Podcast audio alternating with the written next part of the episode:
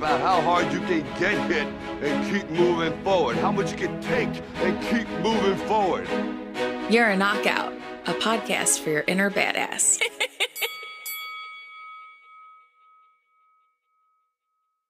What's up, knockouts? Hey there, embodied women. Yes, today is a special podcast. We are doing a duo podcast with the You're a Knockout podcast. And The Embodied Woman podcast. so, if you haven't listened to You're Knockout before, my name is Rachel, And my name is Caitlin. and we're at Timeless Recording Music Studio. Why did in I say that? Cincinnati, Ohio. Timeless Recording. Timeless Recording Studios with Miranda Smoss on the ones and twos. What up? yeah, so I'm super excited to do this because we've been talking about doing a podcast together for like A couple of months. yes. Yeah. And then um things were just crazy and you know, what is it? The COVID what is that that what they call? it? It's like the COVID hangover. Fatigue. COVID fatigue. Yeah. We duh. talked about that. That hit me that- really hard. So this is like my first podcast episode since probably January. This is my first podcast episode since 2019. So Stop. really? I'm really excited to be back. yes. So when you were podcasting before, like so for like my listeners, tell me like a little bit about yourself and like how you got into podcasting and like what you do. So I am, I do several different things. Um, very ADHD, multi passionate entrepreneur. Mm-hmm. So I'm a massage therapist. I do different sorts of body work and then wellness and embodiment coaching, which is really about connecting to your body um, and really unlocking your life from that place. Because most of us are constantly living in our minds Mm-hmm. and we're so disconnected from what our body is saying and the answers to you know what you desire and you know what the right path for you is lie in your body Mhm. so um i find with both bodywork clients and coaching clients when they come to me they they don't know how to identify a feeling or an emotion um and they just are so tuned out from their body. And we work on slowing down. So, slowing down, getting connected to the breath, and then being able to identify all range of emotions, all of the feelings in the body, so that we can listen to our body when it's saying no, or it's saying yes, or it's saying run, or it's saying slow down. Mhm. Um, so yeah, my mission is to help you connect to your body and unlock your life. Yes. I love that so much. like what was like so like what led you was like there like a personal experience or anything that like led you to being like I really want to like explore this and help other people like feel this way or like be more in tune with like how they're feeling. Yeah, so my entire life I have been very highly sensitive and because of that, you know, I I came out sensitive like highly sensitive people do Mhm. and um was told all through childhood really still told that I'm too sensitive or I'm too much. Oh my god, and- same. awesome. Those are some of my questions I have for Oh, you.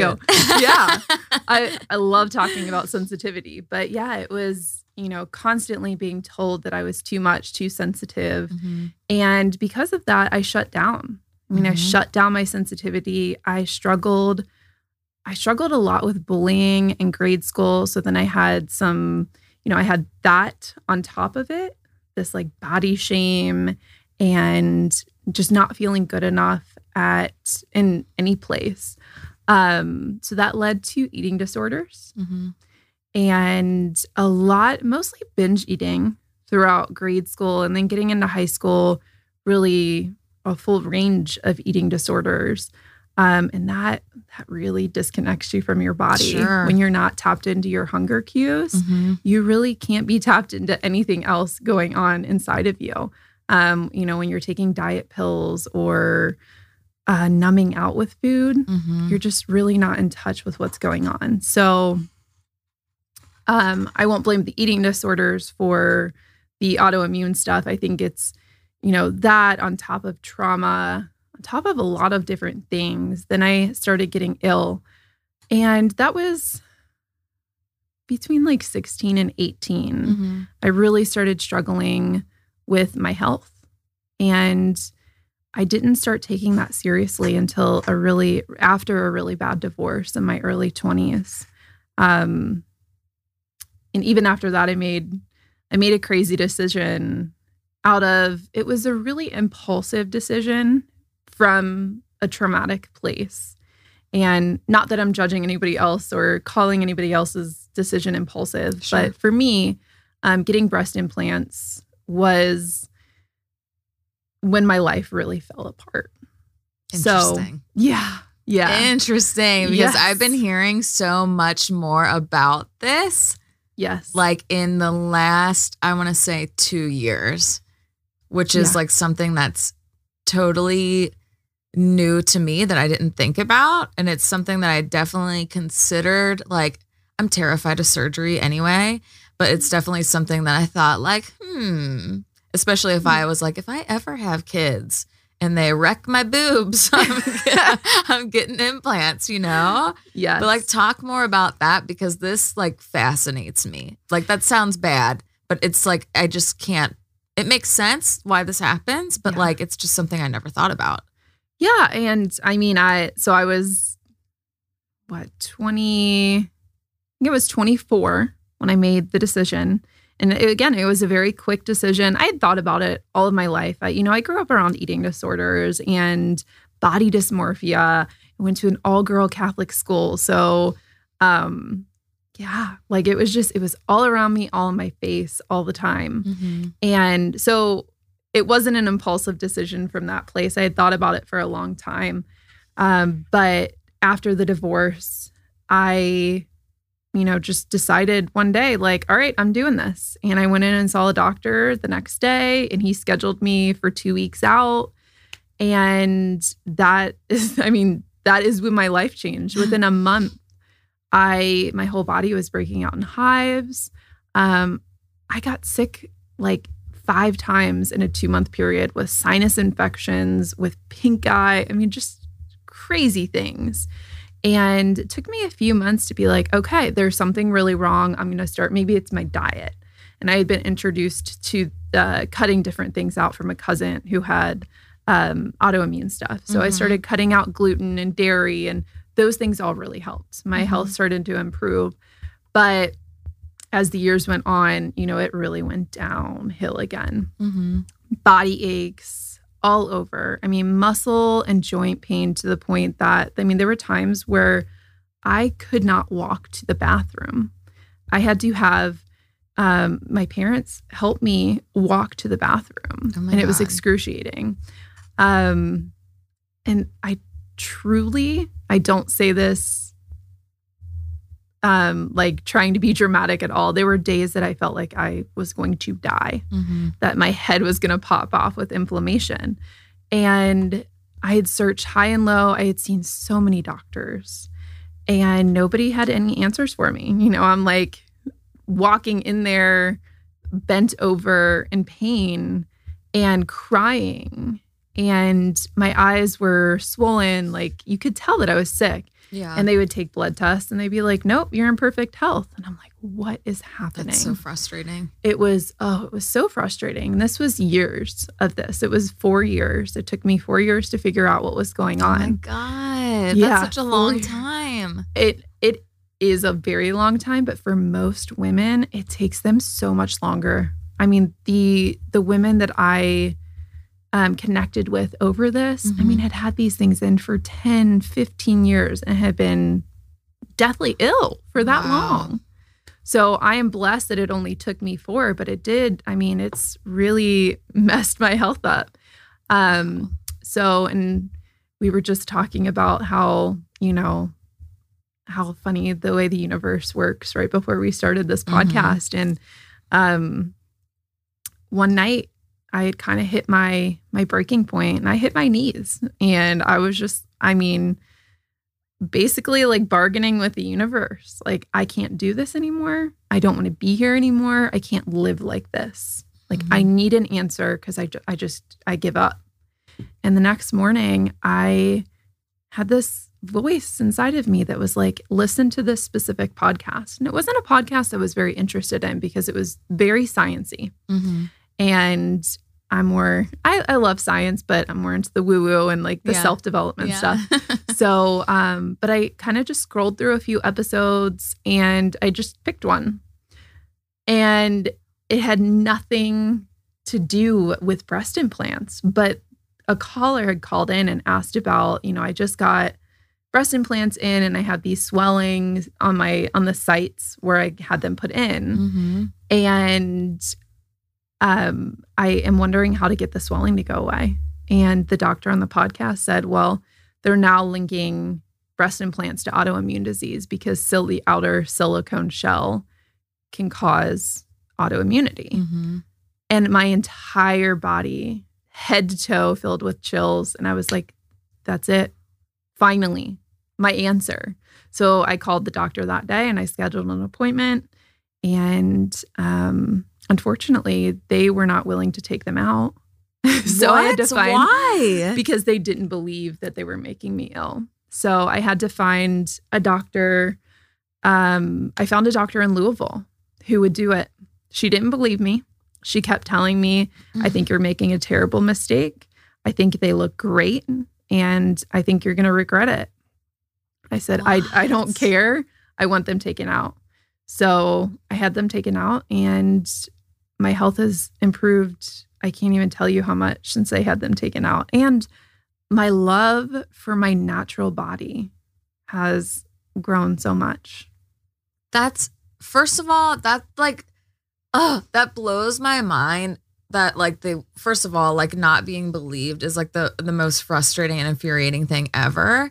And then also just like the thought, like as you were saying that, the pressure as a woman that just entered my mind, like, oh, but these look so good, you're gonna mm-hmm. regret Yeah. this. Like, wait, so like we're weighing like how our appearances versus like how our health is being affected Yeah. and like that was valued more by this doctor like these look great what Yeah, it it was wild. And she called me for months following it. She would check in every month and just say, like, how are you feeling? And I'm like, well, my joint pain is gone. Well, uh, my food allergies are a lot less. Like I was at a place where I could eat avocados and bananas, and that was it.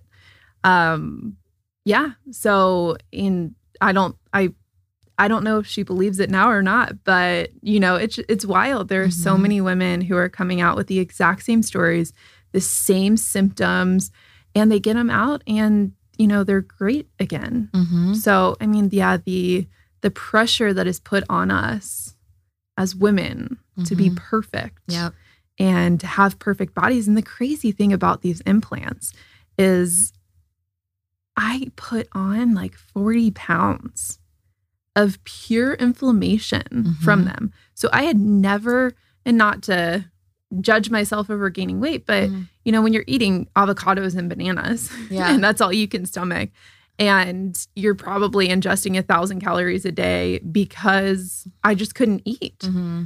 and I'm gaining weight at Like a how? rapid, rapid weight or a rapid um, rate. Mm-hmm. And yeah, when I got them taken out within the first month, I had dropped almost 20 pounds. And again, just Wow. pure inflammation. Mhm. So, something that I got in for self confidence, I put them in to raise my confidence, actually totally took all of that away. Mm-hmm. There's a girl on Instagram that I love. Her name's the Fitness Lioness, and um, she was a bikini competitor for years, and was just like really into like bodybuilding and whatever, and ended up getting implants because she's like, you know, you Mm. reach a level in the sport where it's like, you know, you get so lean, you you lose like your breasts and all of this stuff. So she's like, you get to a point where it's like, if I really want to compete on a high level, like this is just a known thing that you do. Yeah. So she got them and then like her journey, she talks about it and she'll even show like before and after pictures of just her face, like when she was feeling like super ill before she got them taken out. And like her skin is even more like, like she doesn't have a glow about her that she does now. And just, it was like the same kind of journey, like, you know, people not believing her and just kind of thinking that it was in her head. And like her story was the first thing that I like first person that I realized like oh this is a thing and then there's been like more bikini competitors coming out and saying like what you said too like loving your body instead of just like you know this isn't natural and like again like no shame to people that compete or like make this choice but you know it's totally okay to to realize like look like I'm going to put my health first and like listen Yeah. to my body instead of just continuing to push it if I don't feel like if, if you don't feel like something is right, like listen. It's probably not. If you Yeah. feel like it's not right, it's probably not. Yeah. Well, and y- people still ask me, you know, oh, well, does the saline implant do that? Mhm. Well, they're they all have silicone, which is linked to autoimmunity. It's linked to, I mean, the they have like 40 toxic chemicals in these things. And on top of that, you're putting a foreign object, a Mhm. massive foreign, two of them mm-hmm. in your body for years and you're putting them over your heart and your lungs. Mm-hmm. So you're putting them over some of the most vital organs in your body. Right. And then you have toxins leaching from them every minute of the day. And our body is made to protect us from foreign invaders. Mm-hmm. So when actually when they took them out, I asked the doctor to take pictures of the capsule that formed around it. And it was it was really gross. Mhm. but, you know, it thank you to my body for doing this, to for building this capsule around it to try to protect me. Um, but yeah, it just caught it kept my body in a state of fight or flight at all times, Mhm. which you can't back to embodiment. If you're stuck in fight or flight, you're never making a grounded and healthy decision for yourself. You know, embodiment and um, being grounded is all about slowing down and coming out of that go, go, go Mhm. mode that is meant to save us from tigers and, you know, crazy things that are happening. But because of the world we're in, we're constantly stuck in that mode of fight or flight. So, yeah, so getting them out was the best decision I've ever made. So never any regrets. Oh my Safe gosh. to say. absolutely no regrets and i i really struggled with having such a flat chest Mhm. beforehand and now i love it Yeah. i love it That's so awesome. yes yeah so it um if we're taking anything good out of that experience it is it has shown me how much i love my natural body. Yeah, totally. so. Yeah, I feel like that's been like the like the common consensus among these women is it's like and, and it comes from like a place of like okay obviously we see things in ourselves that nobody else sees. Like we're the ones picking ourselves apart in the mirror. Like i don't like this i don't like that that no one mm-hmm. else is ever noticing. Like you look amazing. What are you talking about like these women that i've seen that had the breast implants and then like to see their afters i'm like you look amazing. Like i can't imagine why you would have ever wanted that in in the first place. Like you had like literally the body i would die for and like it still wasn't like and still in her mind like she still needed to go this extra level to be you Yeah. know the prime competitor. And like that makes me so sad like when you really think about it. Yeah. like again like whatever i'm a big like like supporter of like whatever you feel like you want to do for your body do as long as it's in like the mindset that it's for you and not to like Sure.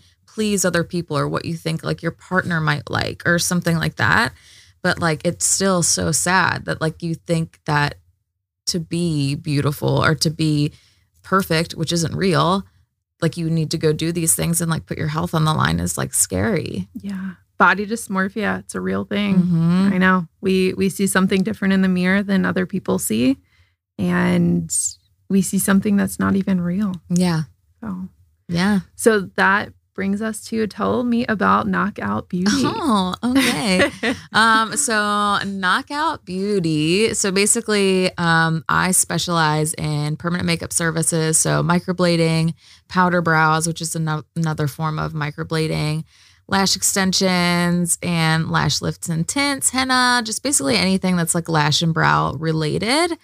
Um, and really it's funny because like being in the beauty business and like talking about these things, I feel like it's a common misconception that, you know, at least I mean, I feel like beauty brands definitely a thousand percent profit off of people's insecurities, of course. Yeah. Like, you know, beauty magazines and everything are always telling you, oh, for longer, thicker lashes, use this mascara, or oh, you know, here's this diet pill, or here's um, these extensions. You know, that's all these different things. You could get lost in a sea of things that you could do to yourself. And even if you do every single one of them, like it's again like how you feel on the inside. Um, so my message has always been meant to be more of like empowering women. Like I feel I truly feel like every person that walks into my studio is already beautiful, but I want them to be able to feel that way about themselves and like if it takes like, you know, if they have a brow insecurity insecurity, like I've had people tell me like I got bullied about my brows. Like, this is the first time I've ever looked in the mirror and really liked looking at my face. Oh, And so it's like, it's that feeling, like, you know, especially to like, you know, the husbands and the partners that are like, why do you need brows? No one cares about eyebrows. It's like, but it's deeper than that. It's Yeah. how they perceive themselves. And that's what it's really about for me is just like connecting with people on a deeper level and just being like, look, if this is what it takes for you to feel this way, like, I want to help you do that, but I also want to empower you in the process and let you know, like, this isn't something that you need yeah. like you're beautiful anyways but like let me help you see yourself that way and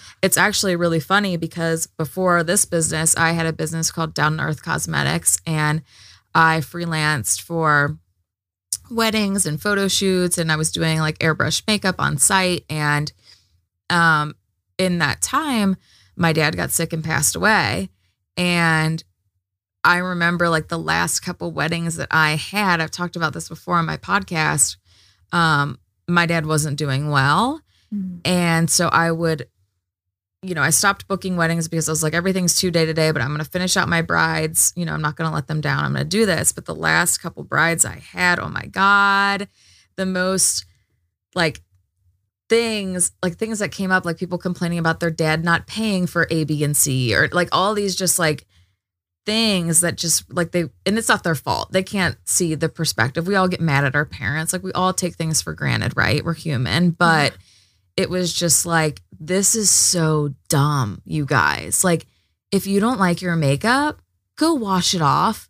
It's fine. You're still Yeah. gonna leave here. You're still getting married. He still loves you. Like, your dad's still gonna walk you down the aisle. Like, what does it matter? Yeah. And I started to like really resent what I was doing. I'm like, none of Mhm. this matters. This is so dumb. Like, it's makeup. This is so superficial. Superficial. It feels so vain and like pointless when there's like people that are like really battling cancer and like there's bigger issues. Yeah. And it took me a long time to really bring that back home to be like, yes, there's other big issues going on, but that doesn't mean that people can't feel good about themselves. It doesn't Sure. mean that they can't treat themselves and do something because, yeah, maybe they have a sick parent and they're having a really hard time, but that hour that they get to spend with you and relax might be the only time that they have in the day to themselves to just be.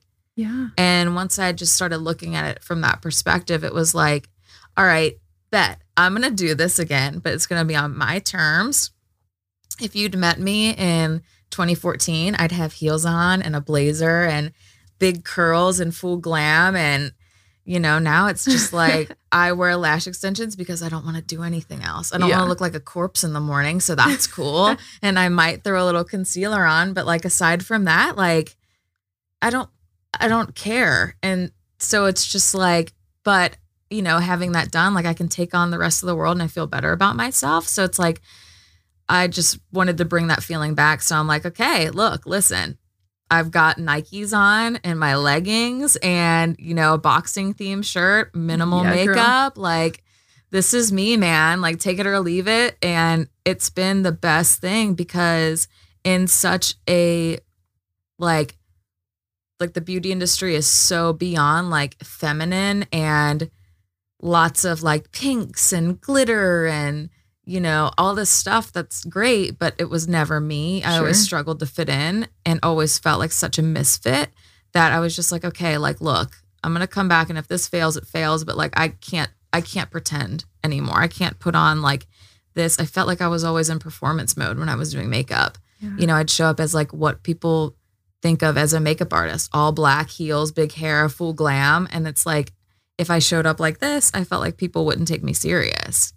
And now it's so interesting because, eh, like, genuinely, every single person that comes to me, I feel like I could go have drinks with yeah. or go hang out with. Like, it's like the people because even when I go to get certain services done, I'm in the industry and I felt intimidated because I'd go to these girls that just looked like they walked out of a magazine. And I'm like, oh God, like I just rolled out of bed, rushed to brush my teeth. I probably have dog hair all over me. Like, hey, hi, yeah, I also do lashes. Don't judge me, you know? And so I'm like, if I'm feeling that way, I know like the regular person that, you know, doesn't know anything about beauty, they're they got to feel that way. So I just wanted to create a place that was just more inclusive and people just felt more at ease and at home and not so intimidated. Well, you rocking your auth- authenticity is what attracted me to you because Aw, there's thank you so much. how many other lash people or brow people lot. in your building? There's a Like, lot. It's like a Mhm. building full of different people. yeah, we took over. Yeah. and I saw your stuff and I said, oh my gosh. Yeah, that is, that's the girl. That's so awesome. That means so. That's literally my favorite compliment. Like when people are like, "Yeah, like I felt just really drawn to you because, you know, you just felt really real and like you just felt like a like a normal person, like more approachable, and Yeah. like makes me want to cry every time because it's so it's like just feeling seen, right? Because it's who I've always been, but I always felt like I didn't fit in. Like all the salons and spas I worked at, you know, I was kind of teased in like a loving way. Like they weren't bullying me per se, but I was always just kind of like the tomboy, or like they would Yeah. tease me because I didn't know how to dress myself on like a night out, or like I'd show up to work like thinking I dressed like in a business sense, but like I was so uncomfortable. And like they would tease me all the time, or like, oh, Rachel's probably going to the gym, like, eh, like doesn't shop ever. And I'm like, I don't. And now it's just like, it's so great to just be able to be myself and have Definitely. people around me that are the same because it's like, I just feel like I just took a big, like, release of breath, like a sigh of relief, like, oh my gosh, my people, like, you've been here the whole time. If I, and it's like you have to go through your whole life journey, right? To like find yourself and learn these lessons. But then I look back, I'm 32 now. It's like, oh my gosh, I've only had this business for three years. What was I doing before this? Like, why couldn't I just be myself? Like, why? Mm-hmm. Like, I wasted all this time trying to fit into a mold and I could have had my people around this whole time. Yeah.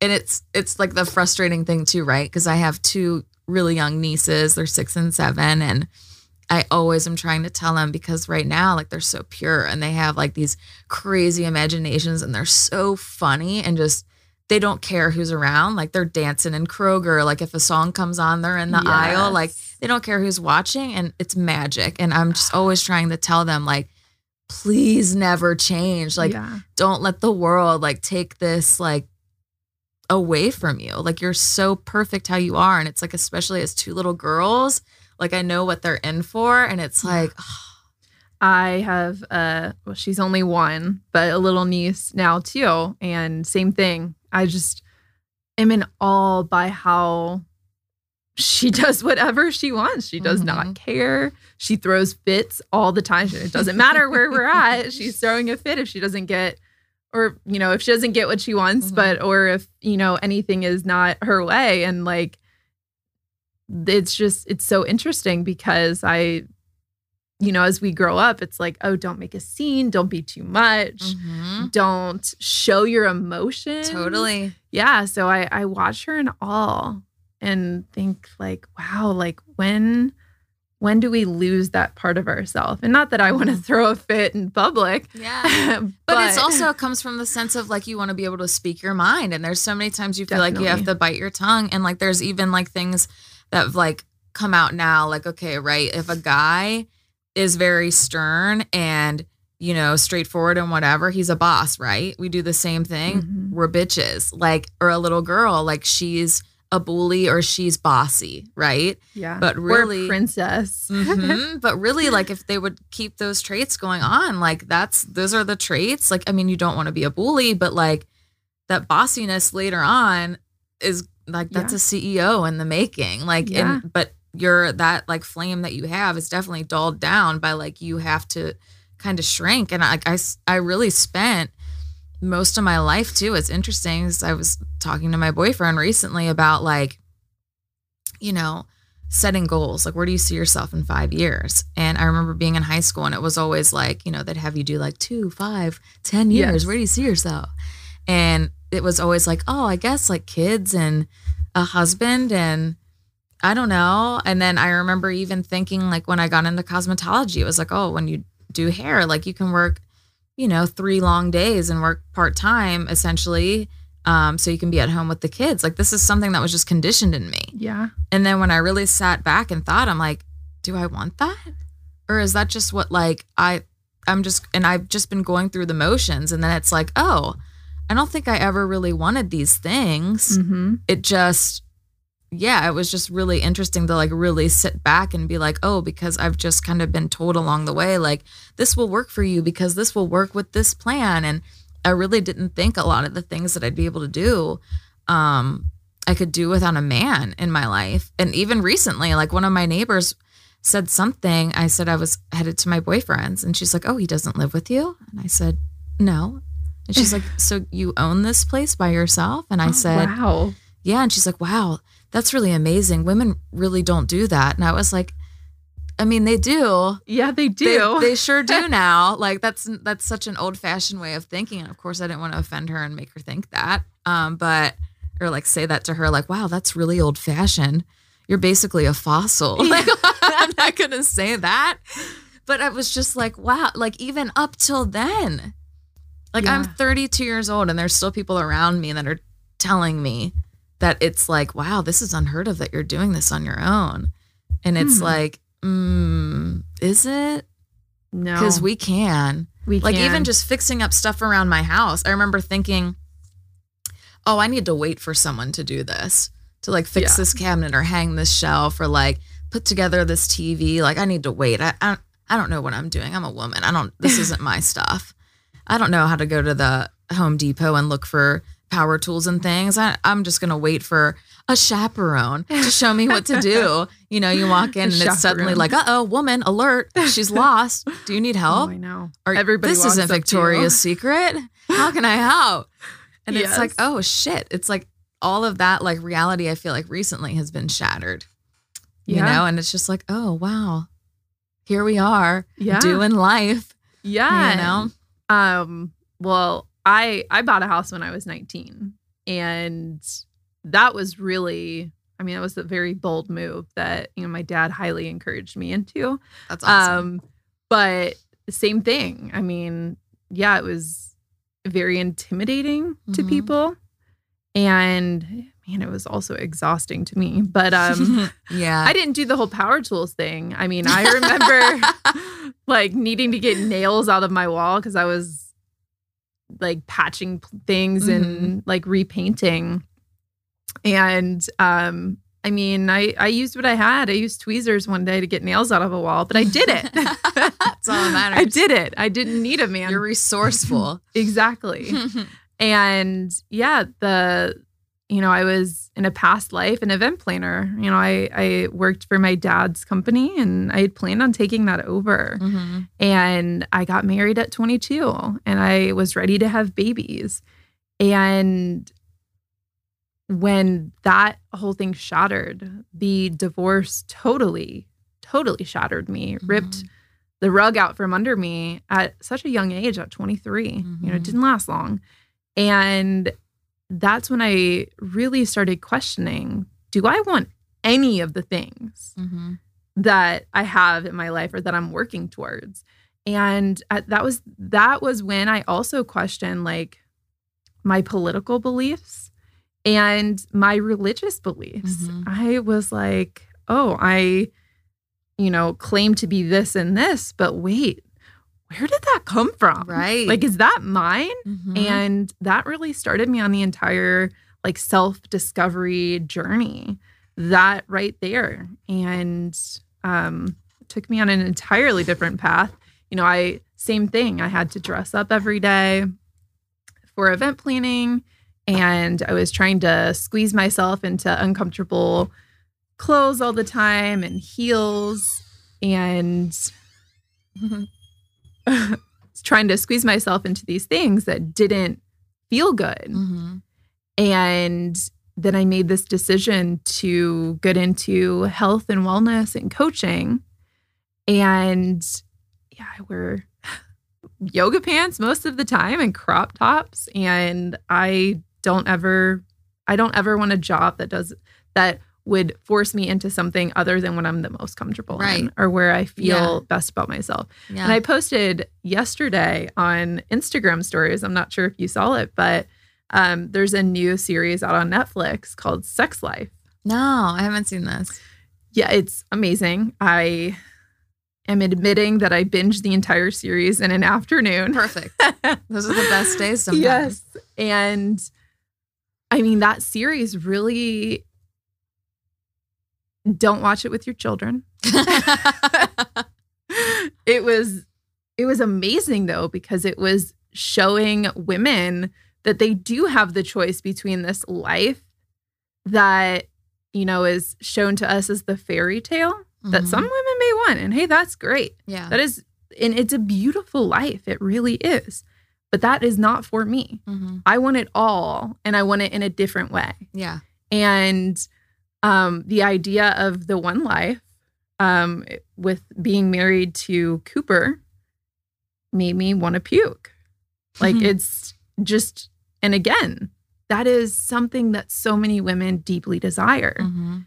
And it is not at all what I desire. Yep. And there was, I've had so much shame around that for so long. I've, I feel like I've been in this place of limbo. Um, you know, do I really honor what I'm wanting or do I try to fit myself back into this box, especially where we live, Mhm. um, and try to fit this mold that's here? And that is really shown to, I mean, man, it's shown all over the world Mhm.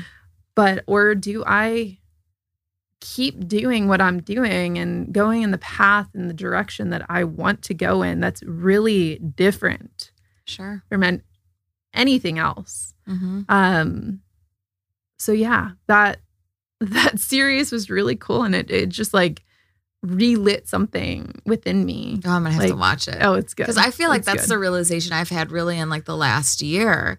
Um, like dating my boyfriend, he's just like a very deep thinker and um, definitely questions everything. And I really not like one of those things where it's like, well, I want to do this. Well, why? Well, like people I've dated in the past, like, well, that's dumb. No, it's more of like, well, where does that come from? Like, Yeah. or like let's think about it like this way it's just like all like we just love to just have like deep talks like that just like picking things apart and it really and like like honestly in quarantine too it like it really started making me think a lot like you know especially again being 32 people are like well tiktok on the clock if you want kids and it's like i've never like i have friends and like you said like it's a beautiful thing to want to raise kids and be married and like have that life. Like I don't like see anything wrong with that at all. Um obviously, but like for me, I've never had this deep desire to have kids. Like I remember some of my friends like when we were in junior high talking about like how they just couldn't wait to be a mom, like loved kids and I've the Mhm. only thing that I've ever felt that strongly about was like being married or traveling traveling. traveling. Yeah. And then now, even with marriage, I'm like, okay, but really what I want is just like, you know, it's it's one of those things. Like I think it's a really brave thing to like dig deep and do like some soul searching in yourself because you come up on a lot of things that aren't really what you want to hear or see or acknowledge in yourself. Definitely. Um, so it's it's scary, but you know, just kind of like the realization I had about marriage. I always looked at marriage as being security. Like, oh, once I have this marriage license, we're good forever. Yeah. And um, my therapist actually, one day we had the conversation. She's like, you know, and yeah, what's up? I go to therapy. You should too. It's awesome. Let's normalize talking Yes. about it. Thank you very much. Um, yes. So she was like, okay, so if you, what's, what would this paper bring you? Like, do you feel like when you're with someone, like that would bring you security? I'm like, that's just the way I've kind of looked at it. And she's like, that should really be an announcement of the security that you already have. And like, Mm. you know, like a symbol of that bond. But like, if you don't already feel that security, like you then need to look at the relationship.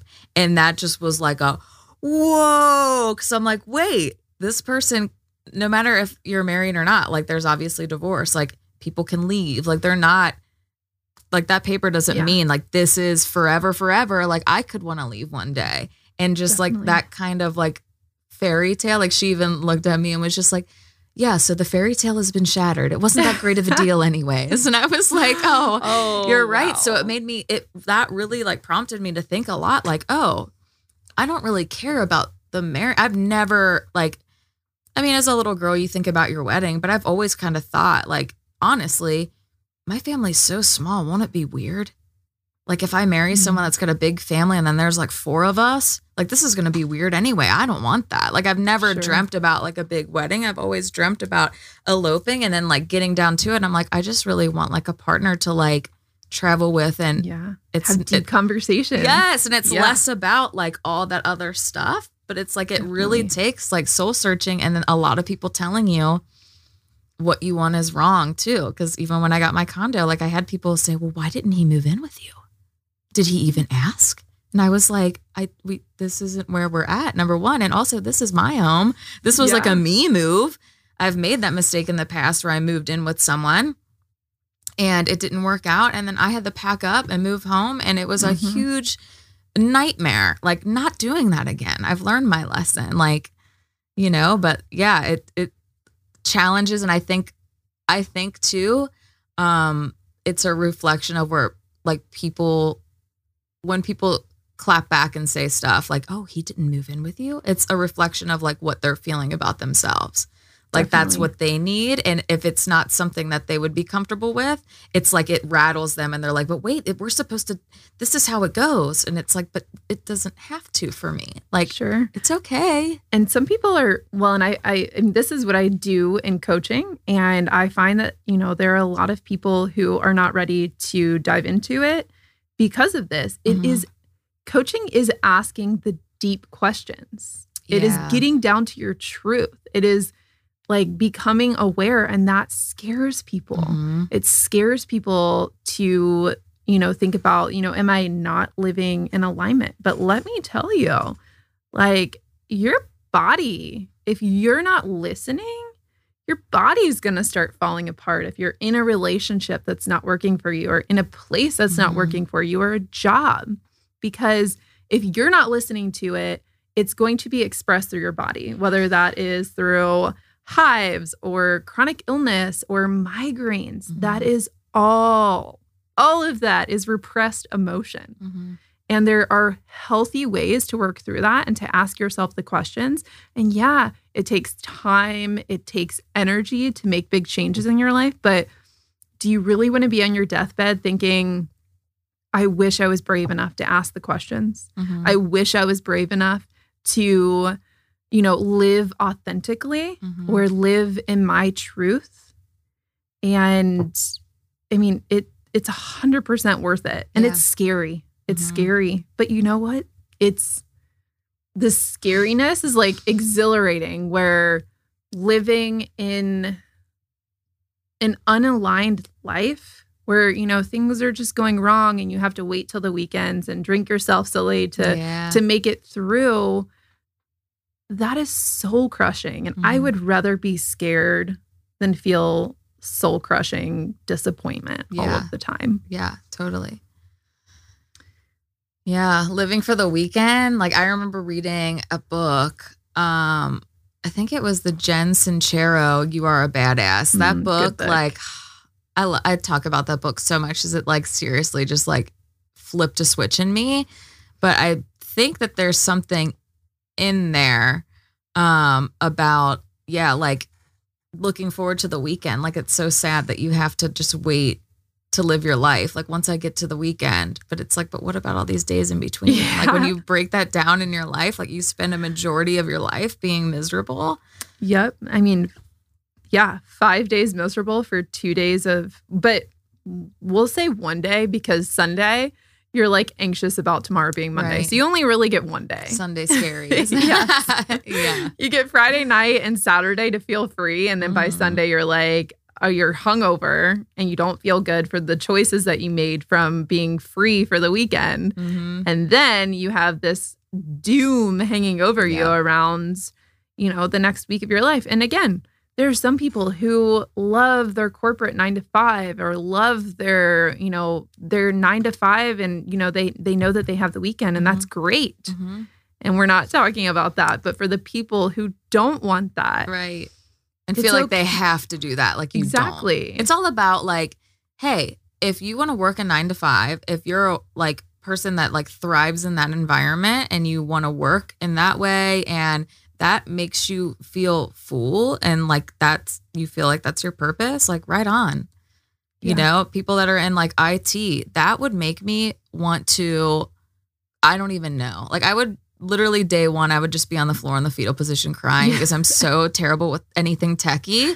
But like Yep. some people, that's like their thing. Like that like sets their soul on fire. Cool, follow that. Like Yep. it's basically just like listening to like what you said. Listen to your body. Listen to like yes ask yourself those no. deep questions. Yeah, and be like, all right, I'm gonna pursue whatever that is, despite it being the quote unquote norm or something outside the box. Like just do that. Yeah. Yeah. Yeah. Set your soul on fire. Yes. It's scary and it's so much better than soul crushing. I promise. It really is. It is pretty scary, but it's way more fun too. Yeah, but life is scary regardless. So, yeah, Yeah. you might as well be happy and scared instead of unhappy and scared. Frantically scared. No, I'm just Yeah. kidding. But yeah. Well, I don't know where we're at with time, but I do want to ask you a few questions about Okay. sensitivity. Um, we kind of started our talk here, and you know, you said, "Oh yeah, I so resonate with that." So, um, you do consider yourself to be highly sensitive, Mm-hmm. and how does that show up for you? Oh man. It's it's so interesting to hear you talk about sensitivity because literally all growing up, love you, mom, but like I would hear that from her the most. Like, you're just so sensitive. You're just so sensitive. Like every little thing. And it's like, I feel like I feel like, and even the people in my life will tell me that I'm just very sensitive to energies. Like I've Mhm. always just felt that way. Like even if someone, like if I'm in a great mood and someone walks in and they're just really pissed, I feel like I feel that energy and all of a sudden like I'm just like feeling some type of way. Like all my energy has just been like overcome by this, whatever is walking in the room. Um and I just feel like I'm very like self-aware of like how things make me feel on like a deeper level. I feel like I'm very conscious of how other things make other people feel. Sure. So like even today we had like a little scheduling mix up and I was like, "Oh my god, she's waiting. I'm wasting her time. This is not how like, you know, if I showed up and I'm waiting for someone like you know, like I want to make sure that people around me know like how much I value them and their time and how important they are to me. And like that, like, so like a little thing going wrong in that way, I'm like, oh my God, oh my God, oh my God, oh my God. Because like I can't, and you know, I'm, I just like, I can't just be like, it's fine, it'll work out because it's just like, I, I take things so personally, I guess. Um, and yeah, I feel like sensitive in the sense of like, I, I, people can talk to me about anything. Like I'm an open book, but also like, I've never been good with constructive criticism. Sure. And I think that comes from bullying. So Mm. I was bullied a lot growing up. And I feel like any sort of criticism now, because I've tried so hard to just be myself and like do well, and you know, that any sort of like critique can still come off in a way that it feels like that it takes me back to that place where I'm being bullied and judged and I feel like I feel myself shrink. Sure. And um so yeah, but like I've I've gotten better at communicating with people and like asking questions. Like when you said that it made me feel this way. And so in that way they know like, oh, I can talk to her about this, but it was just more of a miscommunication or like it wasn't that deep, like it wasn't that personal, but like otherwise in the past I would just take something someone said and just take it to heart and like it would really hurt me. And it wasn't ever, you know, really that way. But I guess that's where like it came from with my mom like, "Oh, you're just so sensitive." And I just always saw it as a weakness. Like, oh, and then, you know, when it comes out like with like my nonprofit work and like, you know, losing my dad, can it it it brought something out in me where I just wanted to help. Like any experience that I've gone through that's been traumatic, the way that I deal with it is just kind of turning it into a way to like educate or help someone else because it's like okay now i can relate to a different type of person Sure. because i've been through this event um so like now i see like that sensitivity is more of a strength because like i have compassion and i can relate to people and like get on their level and just like you know see things from a deeper perspective but yeah that's definitely been something that like you hear like you're sensitive and i'm instantly like offended like oh, oh sorry Yeah, and I think it's you know, Dr. Elaine Aron, I'm not sure if you've ever read the book The Highly Sensitive Person, Mm-mm. but she's the first doctor scientist who ever studied the trait of high sensitivity. So um, this is something that we are born with. It is a trait. It is not something wrong with us, but we do process things at a much deeper level. So somebody who's not highly sensitive walking into a room with you is only going to pick up on a handful of things when they walk in. You, as a highly sensitive person, are going to pick up on like a hundred different things. And not only are you going to notice all of these things that somebody who's not as sensitive is going to notice, you are processing them at a much deeper level. yeah So I'm really glad that we've that, you know, along with all of the other things we're normalizing in the world right now, that we're also normalizing sensitivity. Mhm. And not only with women, but like men need this too, because men need to be able to tap into their sensitive side. Mhm. Um, but it, you know, that that has been the biggest insult to me my entire life. And I've I've asked the people around me, the people close to me, I've asked over and over, like, I do not want to be called sensitive. Like, do not use this as something derogatory towards me. Mhm. This is who I am. This is a trait, and this is not changing Mhm. and um, it just it requires a different lifestyle and ways Mhm. and it requires more boundaries more self-care and it is it's powerful it's a like the most powerful thing is your sensitivity where you can walk in a room and know how to help somebody um you know you you're just you're more in tune with your Mhm. body with what's going on around you and the world in general i mean it makes you great at your job too as an artist you're working with people who are you know coming in and you're lifting them up so it's a really it's a cool thing Mhm. and but i've had the exact same experience with bullying and then being told my entire life like you're too this you're too sensitive and sometimes that comes off to people as too much too Mhm. as we feel things so deeply Mhm. that we even feel good things on a deeper level. yeah So when I'm excited, I am like excited, like Mhm. a lot more excited yeah than people around me that aren't as sensitive. And like even music, like music feels like a drug to me. Mhm. Music feels like coffee. I don't need the coffee if I have some like really fun jam going in my car. Mhm. Whereas, you know, again, some people are around me that aren't as sensitive yeah don't feel it that way. Mhm. So, um, so yes, I deeply resonate with both of those things, the bullying and the the sensitivity talk. Yep. Um, what self-care practice works best for you when it comes to kind of unwinding your nervous system so that you feel not overstimulated and more nourished? Yeah.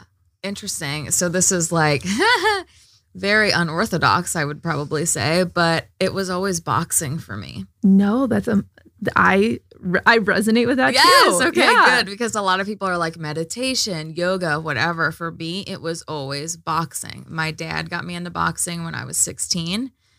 Um, and that was that everything about that moment, and that's where, you know, knockout beauty comes from. Um, everything about that that moment changed my life. So I'm obviously, well, you guys can't see me, but I am only 5'1, I'm very small. Uh, I was bullied a lot and I always loved boxing. Like I grew up watching, you know, Mike Tyson fights with my dad and he was obsessed with Muhammad Ali. And so I grew up with like this and my dad boxed when he was young. So it was just like this environment I was always interested in anyways. But like again, as a little girl, like and in a very small town, like you're you feel like you're limited to like soccer, softball, volleyball, like the traditional sports, right? Um, I wouldn't ever think like, hey dad, take me boxing. Like, you know, I just it's not something you would think about and where I'm from. So um he took me because there was like a neighbor boy um that was going and he took me and I remember even showing up and the trainer being like, Oh, you gonna watch? And I Oh, was wow. like, uh no, actually I um uh I wanted I was really shy. I just wanted to think maybe I could uh, hit something Oh. like so shy. And then he held up like the focus mitts and I hit it. He's like, let's see what you got. I hit it, knocked his hand back, and he got the biggest smile on his face. He was like, all right, all right, all right, we can work with this. Yeah. Like, let's go. And from that moment on, like I felt so empowered. Like the stress relief. There was days, like I remember having like bad days like school and I'd come home in tears and I'd I'd show up to the gym sometimes and my trainer would look at me and I'd be like tears in my eyes and he'd be like, You want to talk about it? No. Let's just get to it. And I'd leave smiling. I'd come home just so happy because like first of all, you're working off all that energy and Yeah. putting it in a way that makes you feel so empowered. And it's like, you know, the rule with my dad was always I wasn't allowed to compete, although I did within my gym. Um, it's fine. Um, so and also obviously don't go to school and like just start randomly fighting people. I'm like, I'm five one. I'm not gonna like put this to the test straight out of the gate. Like, but it was like a really good feeling to know that I could walk down the halls and know if someone like shoves me today, like I can stand up for myself and I can Yeah. handle this. So for me, that's always been my biggest outlet. Um, it was very hard during quarantine because I didn't Mm. have that outlet that was taken away, and that was very, very hard. Um, because I was like, if I just had like a heavy bag, and at that point I'm in an apartment, there's no room for one. I can't hang one, you know, like I'm trying to be Yeah. considerate of my neighbors too. Yeah. Um, but I was just like, that's all I need right now. So honestly, that had that forced me to start meditating. I journal a lot more now. Beautiful. Um, going back to therapy really helped um, because I'm one of those people too. I hate, and it's it's funny to say out loud like I hate being feeling like a burden when I know that I'm not, and like when people come to me, I'm like, I no, like come to me, like you're not a burden, but like it was easy to like have that outlet, like an outside perspective too Sure. um to make me feel seen and like to let me know like yeah this sensitivity is normal like that's fine that's great like Mhm. yeah you pick up on these other energies like you know i can tell like when my boyfriend's like in like an off mood. I can tell like i could tell when i was young like the more you start talking about cues of sensitivity i could tell my dad was upset by the way that he would sigh at the dinner table. Like i would hear him in my room and think uh-oh this isn't going to be a good day. Like dad's not in a, a good mood. Like i Oh, can just yeah. pick up on all these different things and then just to feel seen and like dive deeper on like you know instead of just like the physical side like moving that energy around like really sitting with it.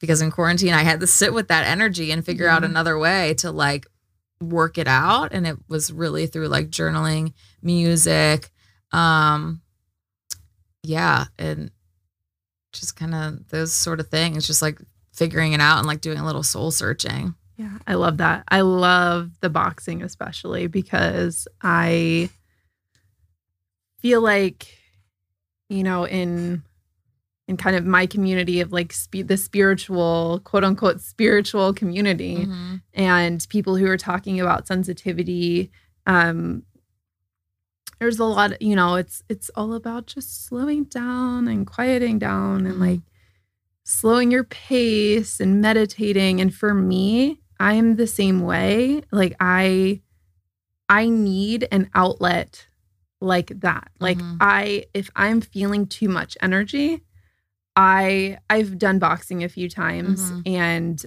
it was so exhilarating. I left there like, "Oh my gosh." Mhm. but um for me you know going going to the gym and focusing on the quote unquote negative energy in my body or um like the the big emotions coming up and i turn on screaming music like that that is what is blasting in my headphones yeah. is screaming music. Mhm. And while I'm working out, while I'm lifting weights or doing the stair climber, rowing, I am focused on these big emotions in my Mhm. body. And I l- am letting myself be in them and feel them fully and be as angry or rageful Mhm. as I need to be while I have screaming in my ears. and again, I leave and I feel like I've processed so much. I don't feel the rage or the anger that I walked in with. I Mhm. feel peace and like I can forgive or move on from different things. And that's the same thing with journaling for me. Um, and it's something that I teach to all of my clients. And I think about half of them actually use it because it feels intimidating, but Sure. it is the most therapeutic thing I have ever found is letting myself like rage in my journal. Mhm. I don't, there are no rules. There's nothing. You know, Mhm. if I need to say blah, blah, blah about this or this or Mhm. this person or this person, I know that it needs to come out of me in a healthy way so that I can release that and not feel that way Mhm. towards somebody. And normally I have a lot of breakthroughs on like, okay, like you're feeling really angry at this person or you're feeling rageful at this Mhm. person. But the deeper lesson in it for you is that you didn't set a strong enough boundary or you were not honoring yourself. And when I let myself rage this out for 20 minutes in my journal at night before bed, then and then I rip it out. I never reread this. I don't Mm. keep it. I sometimes I burn it, sometimes I shred it and throw it away. It's never something I want to go back and like bring back up. Reminisce. Yeah. yeah. So it's Let's like feel this rage again. yeah, exactly.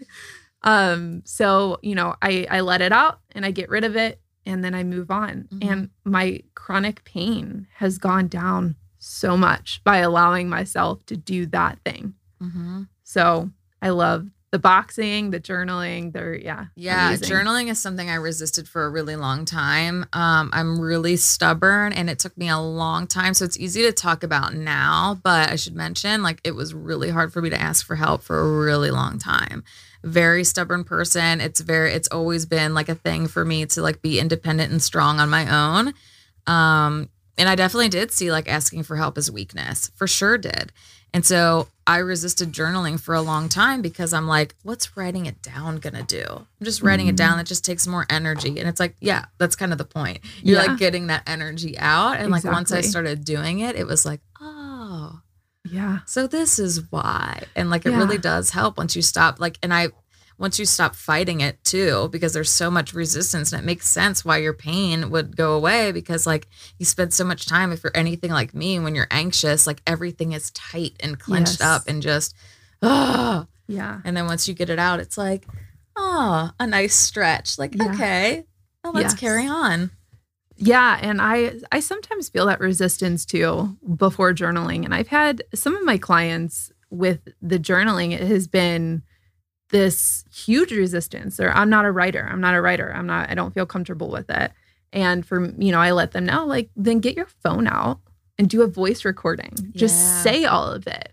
And again, make sure you delete that. Don't go back and re-listen Mhm. to it. But do a voice recording and speak it out because energy is energy Mhm. and energy never goes away. You can't get rid of energy. You can only transmute it or transform it into Mhm. something else. So if you're speaking it out, you know, you're getting rid of that that negative energy in your body and I mean it's turning into extra space within you. Yeah. Space that you can now feel pleasure or joy whereas before it was, you know, you had you had all of this hurt and pain and anger within you Mhm. and you didn't have the space for the joy and the excitement or the different things. So, Yeah.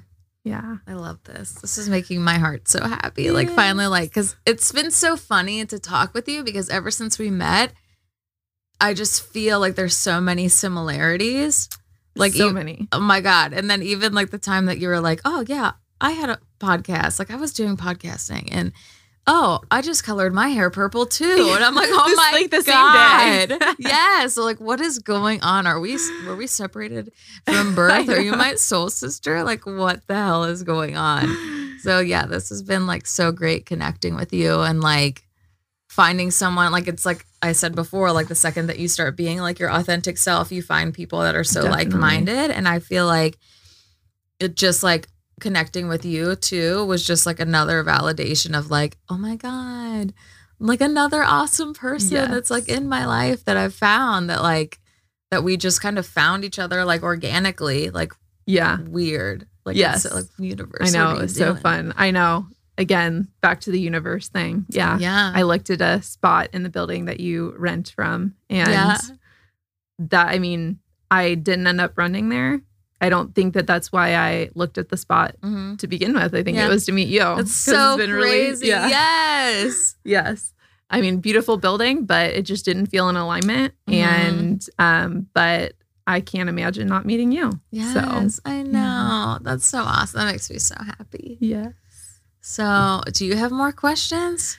No, I think that is, that's all I have for today. Okay. I guess like I would like what Okay. So, my last question would be like what do you think you learned most from like the whole pandemic that we had and like how has it changed you and your mindset moving forward like what like where are you now where you weren't like a year ago I think it has forced me to slow down even more. So, um, I, growing up with a father who's an entrepreneur and a very, very, very hard worker, and a mother who's very hard worker too. Um, I always had this like hustle about me. mm-hmm. And the first month was very uncomfortable. And I'm somebody who does sit with my feelings and I journal it out. But the the pace that we had to slow down to was Mhm. like, oh my gosh, oh my snail's gosh. pace Yeah. yes. And I had just I had just gone freelance with massage, with coaching. I had just signed on to a Pilates studio and a yoga studio. And all of that was ripped away. All of my clients, both studios closed down permanently. And I was stuck inside like the rest of the world. Mhm. So I don't want to ever live at the pace that I was living before. Mm-hmm. and you know I, I really want to honor my body even more in this like slow living. And so yeah i mean that was that was a gift. And then also just to really realize how much we take for granted like being able to go out and see people Mhm. and hug people Yeah. and have coffee with people Mhm. like when that was taken away that that was the hardest part like not being able to just touch anybody yeah hug anybody Mhm. or meet up anywhere without feeling like oh my gosh i'm i'm putting everybody in the world in danger right, Right, now by being out in the world Mhm. so um so yes i definitely i think i value my interactions a ton more now. Yeah. Yeah. i agree with that too. Um what advice would you give to someone that's listening now that's like in in that um kind of moment of realization where it's like i don't know if i'm really happy where i'm at right now. I want to take steps moving forward to kind of find myself and like do that deep soul searching ask yourself those questions like what advice would you give to them journaling yeah Yeah. Always goes Journaling. back to journaling Yes, I I think I've discovered more about myself from journaling than anything else. Meditation, Um, you know, meditation is so different for everybody. You know, for somebody who has ADHD like I do, and um, you know, if you're into Ayurveda at all, uh, like I'm a Vata, so I have a lot more air and space in my body. I have a really hard time quieting my mind in meditation. Mm-hmm. Um, journaling, I feel present. I'm in the moment, and I'm really kind of digging in deep to you know what what's in below the surface. Mm-hmm. So, yeah, medit or uh, journaling, I think, has been the most transformative tool for me, and I I highly recommend that. Um, and feel free to reach out to me if you'd like some guidance on journaling, Yeah, some different journaling. So my Instagram handle is I am underscore Caitlin Mariah. So you can find me there, and that's really the top place to find me right now. You know, send me a DM and let me know if you're interested in journaling, and I can really help you get started with that process. Yeah. Um, I also have a few free meditations that I can send over to people that are not the, you know, just about quieting your mind. They're about getting deep into your body and really connecting with what your body is saying to you. So, Yeah. uh, you know, journaling and then also connecting to the truth of your body.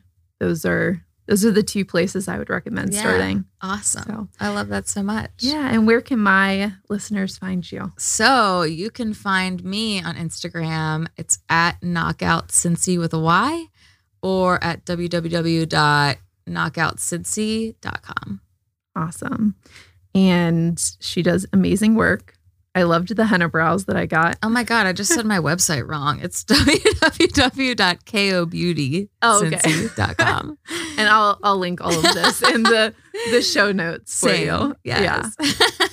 So, but I highly recommend her if you're in the Cincinnati area to uh for brows and lashes. Oh, thank you so much. And if you guys have any questions too, like I love to talk to people like in my DMs as well, like just about like what are your thoughts on this podcast? Like did anything hit home or resonate with you that you want to share or talk about? Like are you screaming at your car radio right now because we just triggered you in a big way? Like I want to hear about that. Yes. Let's talk please. about it. Let's unpack that, as my friend Alicia would say. Yes. She's let us know.